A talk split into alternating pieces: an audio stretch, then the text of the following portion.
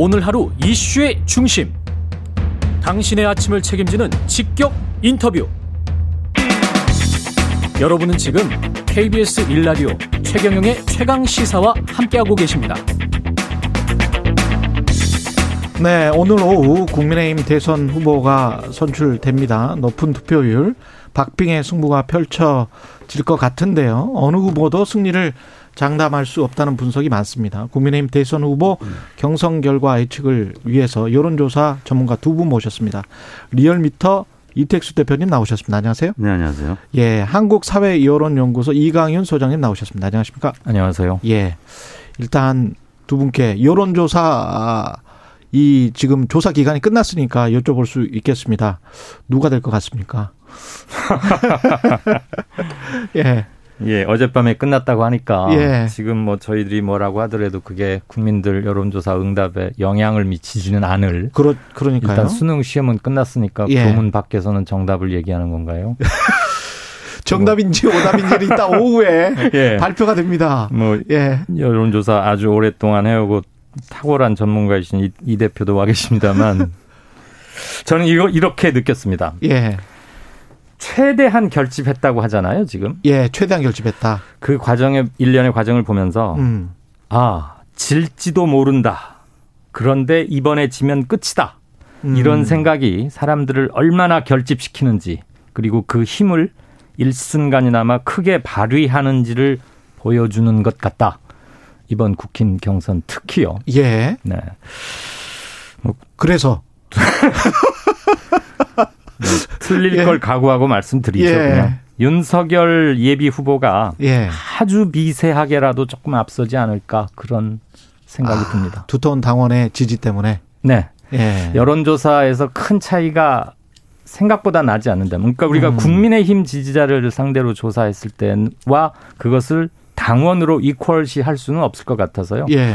여론조사에서 차이는 의외로 그렇게 크지는 않을 것 같고, 어. 다만 당원 투표는 아직도 그 수직 계열화된 뭐 이런 게 조금 작용을 하지 않습니까? 조직의 힘. 네, 의원, 뭐 당협위원장, 뭐 그 밑에 시의원, 구의원 무슨 동책 뭐 예. 이렇게 이어지는 물론 지금 신규로 대거 유입된 권리당원, 책임당원들은 그런 투표 상황과는 굉장히 다를 거지만 음. 그래도 전통적으로 있어 왔던 당원들 아무튼 이번에 투표율이 기록적으로 높았는데 음. 어느 쪽에서 많이 투표했느냐 거기서도 세대 간 표대결 양상은 확연히 드러날 것 같고요. 음. 모든 걸 따졌을 때 그냥 틀릴 거 각오하고 말씀드릴게요. 윤, 윤석열. 네. 예, 이택수 대표는 그러면 일단 예. 어, 두 가지식으로 예. 홍준표 후보를 음, 며칠 전부터 예측을 했었는데 홍준표 후보로 네. 예측을 해 왔다. 그 이강희 소장님이나 저나 지금 확신을 못하는 게 사실 이게 장님 코끼리 만지기입니다. 이 여론조사 50%는 저희가 대략 짐작을 하는데 예. 당원 표심은 조사를 해본 적이 없습니다. 이 그렇죠. 어, 최근에 6월부터 9월까지 가입한 29만 명의 당원에 대해서는 뭐 소장님이나 저나 여론조사를 해본 적이 없기 때문에 예. 이거는 슈퍼컴퓨터 없이 사무용 PC 갖고 며칠 후에 강수량을 0.0mm까지 뭐 소점 두 자리까지 그러네요. 맞추라는 예, 그러네요. 그런 잔인한 질문이십니다. 아, 네, 죄송합니다. 그럼에도 불구하고 제가 홍준표 후보의 이제 예. 그 소폭이나마 앞설 예. 수 있는 가능성은 두 가지로 제가 정리를 했었는데 예. 하나는 이제 최근 유입된 당원의 구성비가 수도권이 많이 늘었고 음. 잠시 후 소개해드리겠습니다만 투표율도 수도권이 굉장히 높았습니다. 예. 그리고 2040 세대가 또 많이 늘었고 음. 그리고 가장 눈에 띄었던 것은 남성의 비율이 우리가 인구 구성비는 대략 어, 성비가 5대 5인데 예. 여기 남성이 6대 4로 많습니다. 아. 그리고 특히 2040은 남성이 80%나 됩니다. 그런데 최근에 2040 남성들은 홍준표 후보의 지지율이 매우 높았습니다. 그렇다며요. 예. 그러니까 가장 최근에 이제 제가 봤던 문화일보 엠브레인 조사에서도 보면은 음. 남성이 이제 홍준표 후보를 조금 더 많이 지지하는 것으로 여성은 비슷한데 아. 그랬던 측면이 있고요. 두 번째는 여론조사 룰이 전화 면접과 무선 100%로 진행이 됐는데 사실 윤석열 후보는 ARS와 유선 전화에서 강했습니다. 그래서 최근에 발표된 여론조사 결과들을 보면 ARS에서 사지선다형 문항에서 윤석열 후보와 홍준표 후보는 그렇게 차이가 나지 않았습니다. 음. 오차 범위 내에서 한 5% 정도 홍준표 후보가 앞서는 정도였는데 예. 이 전화 면접 조사에서는 그 이상이었단 말이에요. 한 8% 예. 9%. 뭐 많게는 10% 나오는 경우도 있었고. 근데 이번에 전화 면접 조사죠. 전화 면접에 우선 100%로 이제 했기 때문에 예. 저는 경선 룰 협상에서 조금 어 너무 관대하게 통 큰 결단을 윤석열 후보 캠프에서 해주는 바람에 음. 홍준표 후보한테 굉장히 유리한 민심의 지점이 있었다. 이거는 이제 어, 반대로 당심에서 크게 이길 것이다라고 낙관적으로 어, 전망했기 때문에 캠프에서 예. 민심 협상 룰 할 때 좀 여유 있게 해준 것이 아닌가 싶습니다. 확실히 두 후보 간에 음. 어떤 세대 격차, 그러니까 세대별 지지도가 확연히 다른 거는 맞습니까? 그렇습니다. 왜 그런 건가요? 왜 2040은 홍준표를 지지하고 50대 이상의 특히 60대 이상은 뭐 압도적으로 또 윤석열 후- 후보를 지지하는 이유가 뭘까요? 저는 가장 큰 요인은 이준석 대표하고의 관계였다고 생각합니다. 아. 이준석 당대표가 선출됐던 6.11 어, 전당대회 때 음. 2030, 40이 그때도 많이 유입이 됐었고요. 예.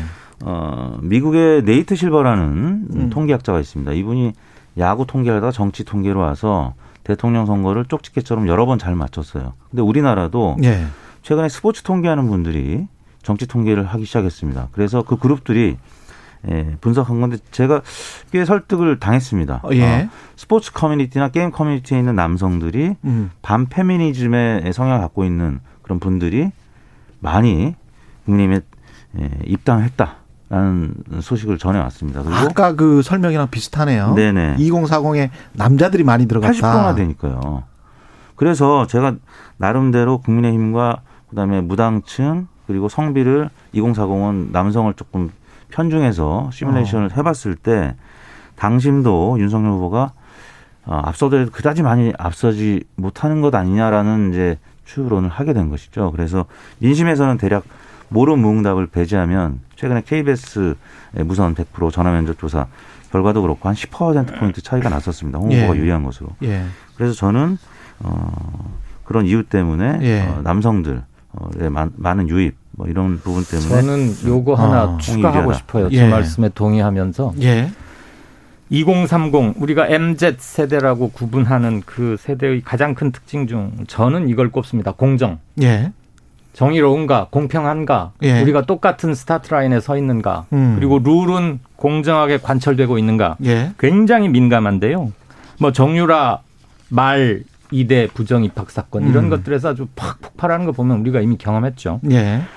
윤석열 후보에 대해서 당신의 공정은 뭔가, 윤석열 표 공정은 무언가 음. 한 번도 제대로 답한 적이 없어요. 지난 6월 29일 국민께 드리는 글을 내놓고 정치를 선언했건만 그리고 음. 법치 상식 공정을 내세웠는데 표방했는데 그 이후로 제가 생각하는 공정은 이겁니다라고 똑부러지게 언표 한 적이 거의 없습니다. 딱 한 번 한게 음. 윤석열 정부에서는 드루킹 추미애 뭐뭐 이런 거 없을 것이다. 음. 딱이 말 한마디였어요. 사람들은 목말라 했고 궁금해 했습니다. 윤석열 표 공정에 대해서. 음.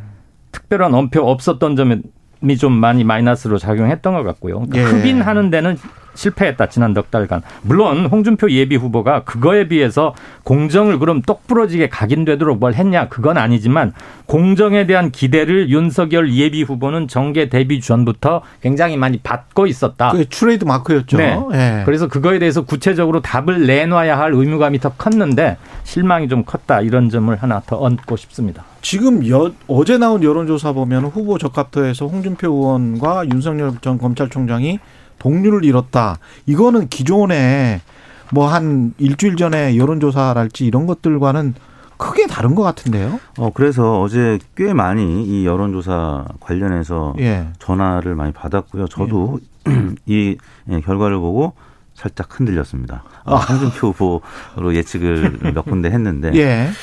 어, 윤석열 후보 이 지표만 보면 민심은 붙었잖아요. 예. 근데 이제 어, 질문을 받더니 선생님께서는 다음 인물들 중 국민의힘 대통령으로 누가 가장 적합하다고 생각하십니까? 경쟁력 문항이 아니었습니다. 예. 네, 적합도 문항이었고 어, 이 조사는 어, 엠브레인 등 4개사가 자체 그렇죠. 조사였고요. 1일부터 3일까지 전국 18세 이상 아, 남녀 1,004명을 대상으로 음. 조사한 내, 내용입니다. 중앙선거여론조사심의위원회 홈페이지 참고하시면 되는데 예. 27대 27 어, 홍준표 윤석열 후보가 동률을 나눴습니다. 그 전주에는 25대 20으로 홍준표 후보가 5% 포인트 앞섰었는데 그러니까요. 예. 근데 이제 그 다음 문항이 뭐였냐면 음. 이재명 대 에, 예, 윤석열, 이재명, 홍준표 등등에서 1대1 가상대결을 붙였는데 여기서 예. 홍준표 후보가 예. 어, 그 전과 다르게 윤석열 후보보다 조금 더 이재명 후보가 격차를 벌리면서 앞서는 것으로 그러니까 경쟁력이 좀 더 있는 것으로 나왔습니다. 그래서 아. 경쟁력 문항에서는 또 홍준표 후보가 여전히 조금 앞서 있다.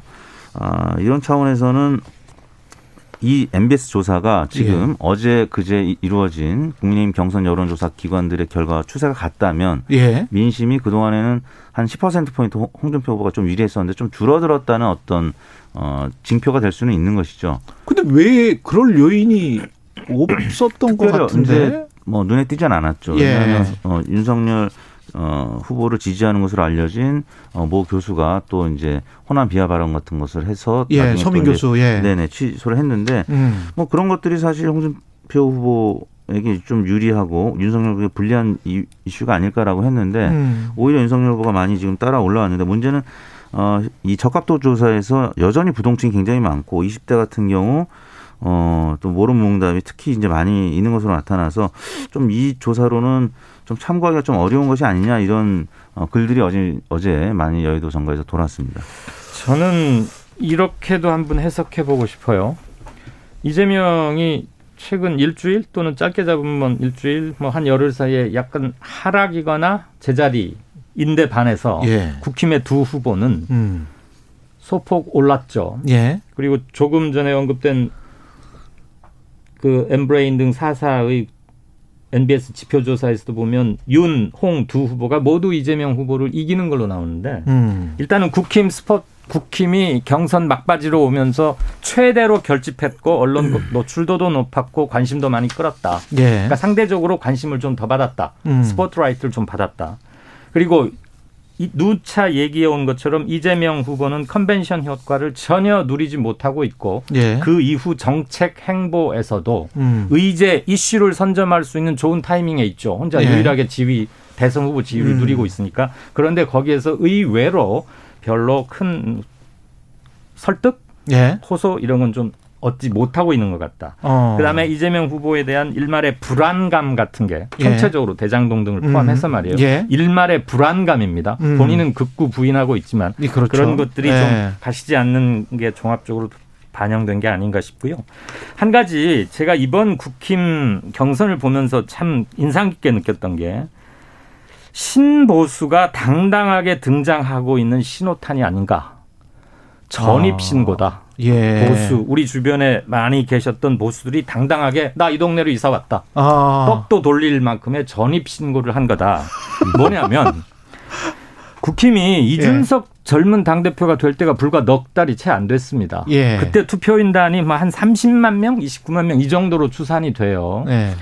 그 뒤로 요번에 투표 참가자 총 투표인단 57만 명입니다. 그럼 약 27만 명, 많이는 많이 잡으면 27만 명, 음. 적게는 이준석 당대표 취임, 취임 이후로 순수하게 늘어난 당원만 약 20만 명쯤 된다고 하죠. 예. 권성동 의원 그렇게 집계하던데. 자, 20만 명 정도가 늘었다는 것도 작은 숫자는 아니지만 그들의 높은 투표율 64% 아닙니까? 예. 이준석 당대표가 됐을 때 넉 달 전에 그때 투표율이 45%밖에 안 됐어요. 아. 그런데 분모는 예. 거의 반 두 배가량 한 7, 80% 이상 늘었습니다. 그런데 당원. 투표율도 또 취소했어요. 그런데 예. 투표율은 오히려 64%로 당시 투표율 45%였어요. 음. 약20% 포인트가 투표율이 올랐습니다. 이건 굉장히 드라마틱한 거고요. 예. 이번 국힘 당 그 대선 경선 전에 경선 전이 일과성 하나의 뭐 이런 기록적인 투표를 냈다는 게 아니고 네. 보수들이 당당하게 발언하기 시작했다. 예. 그리고- 시간이 예, 시간이 좀 부족해서 인덱수 대표님 네.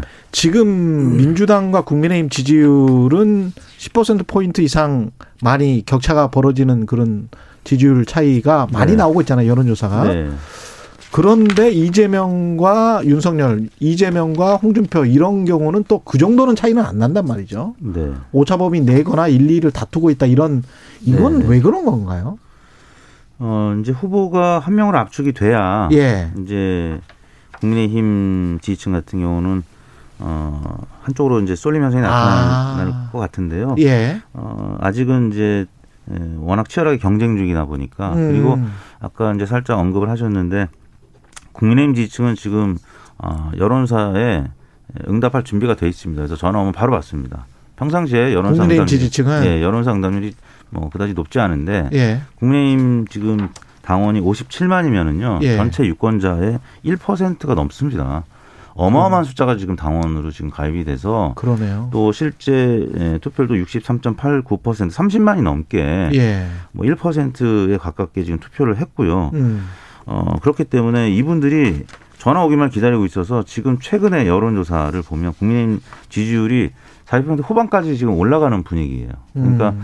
원래 이제 경선 기간 동안에 이런 현상이 나타나는데 민주당은 지난번 경선, 그러니까 10월 10일 3차 선거인단 선거할 때 이 정도는 아니었어요. 그리고 지지율도 32%에서 횡보했고, 그, 그나, 그때 이제 명락대전이 워낙 치열했기 때문에.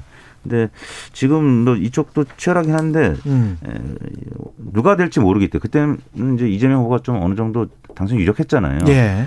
근데 이쪽은 어, 누가 될지 모르기 때문에 그냥 총력 투표 이 준비가 돼 있는 겁니다. 그래서 지지율이 굉장히 많이 오르고 있습니다. 그렇군요.